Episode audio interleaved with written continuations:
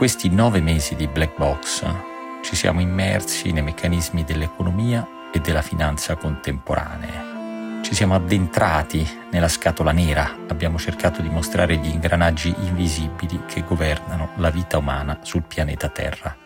Spesso abbiamo viaggiato nel tempo, abbiamo riavvolto il nastro sui grandi eventi che hanno segnato un prima e un dopo nella storia dell'economia mondiale. Perché come diceva lo storico Edward Carr, il passato è comprensibile per noi soltanto alla luce del presente e possiamo comprendere il presente unicamente alla luce del passato.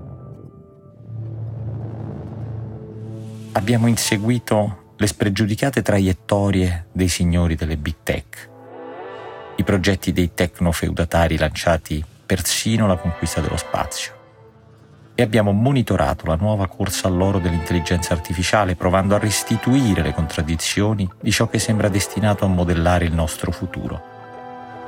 Soprattutto abbiamo cercato di leggere la fase attuale nel tentativo di decifrare la crisi e i mutamenti epocali che dalla pandemia in poi hanno costellato l'inizio di questo decennio.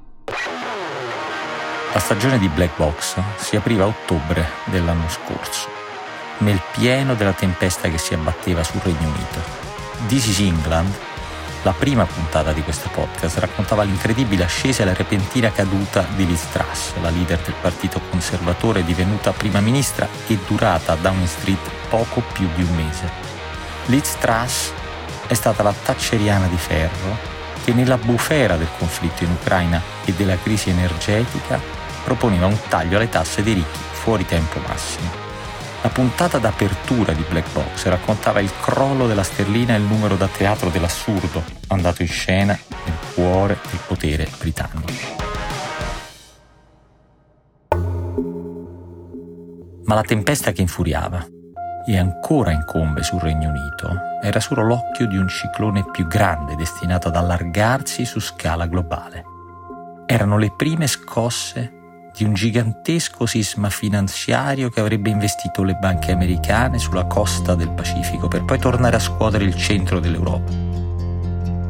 Intanto, un antico spettro, quello dell'inflazione, incombeva sull'economia mondiale già minacciata da una nuova guerra, da inedite tensioni geopolitiche e da un collasso climatico quasi giunto al punto di non ritorno. Sono questi gli ingranaggi che hanno determinato le crisi e i mutamenti contemporanei. Li ripercorriamo in questo finale di stagione.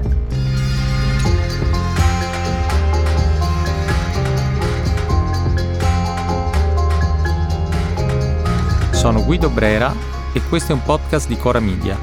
Si chiama Black Box, la scatola nera della finanza.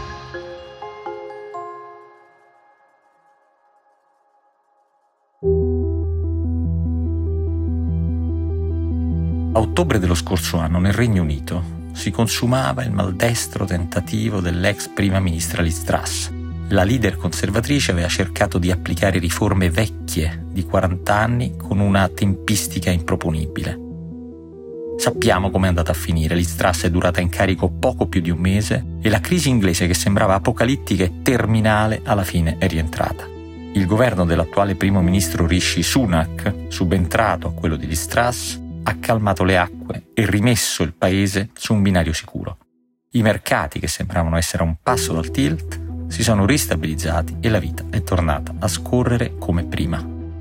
Anche se il vero, gigantesco problema, cioè quello della gestione della Brexit, è rimasto senza soluzione. Del resto, la storia è nota.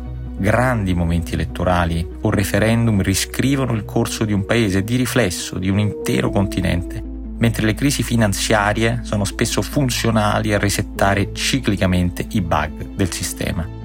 Nel frattempo ha cominciato a imperversare la crisi energetica e ancora una volta il lasso temporale tra scenari apocalittici e riassetto dei mercati è stato brevissimo. Il rischio di una paralisi globale è stato scongiurato.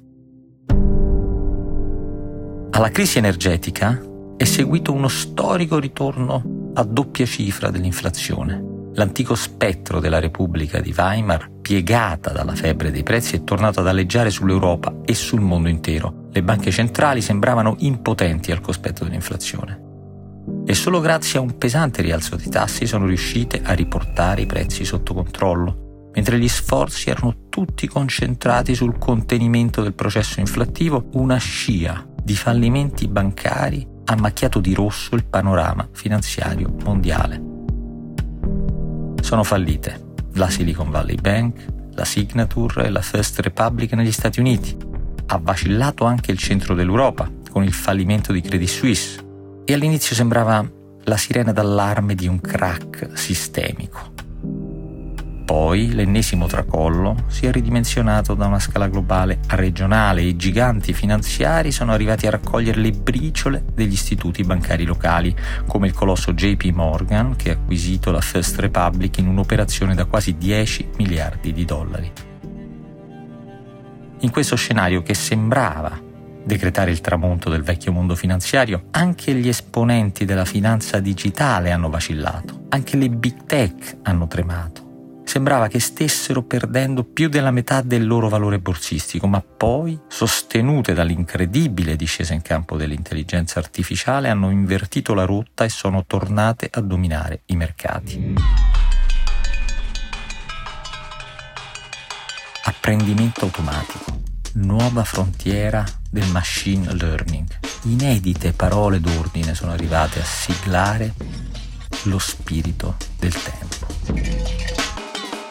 L'alta tecnologia è diventato il ring definitivo su cui duellano colossi e potenze commerciali del pianeta, su cui duellano Stati Uniti e Cina letteralmente infinite del resto sono le potenziali applicazioni dell'intelligenza artificiale, letteralmente infiniti sono i potenziali margini di profitto.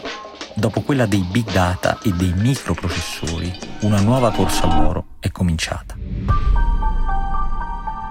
Intanto la guerra in Ucraina, nonostante continui a mietere vittime, sembra essere sfumata in un inquietante rumore di sottofondo il dollaro, che con la crisi delle materie prime sembrava perdere la sua egemonia, è tornato a regnare come principale valuta di scambio internazionale.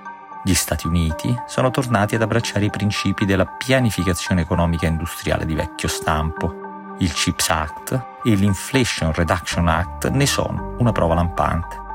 Il modello liberale e l'assetto autoritario si intersecano fino a intrecciarsi sul piano inclinato della finanza e dell'economia non esistono paradigmi inscalfibili, esiste solo lo strenuo adattarsi allo spirito del tempo nel tentativo di sopravvivergli. La globalizzazione è stata vissuta come una grande scommessa, come la nuova epoca corsara in cui i mercati avrebbero dovuto liberarsi da ogni vincolo. Adesso i leader politici mondiali hanno alzato un nuovo vessillo, su cui campeggia la parola de-risking ogni manovra economica e finanziaria dovrà essere funzionale a eliminare o quantomeno ridurre i rischi di nuove crisi.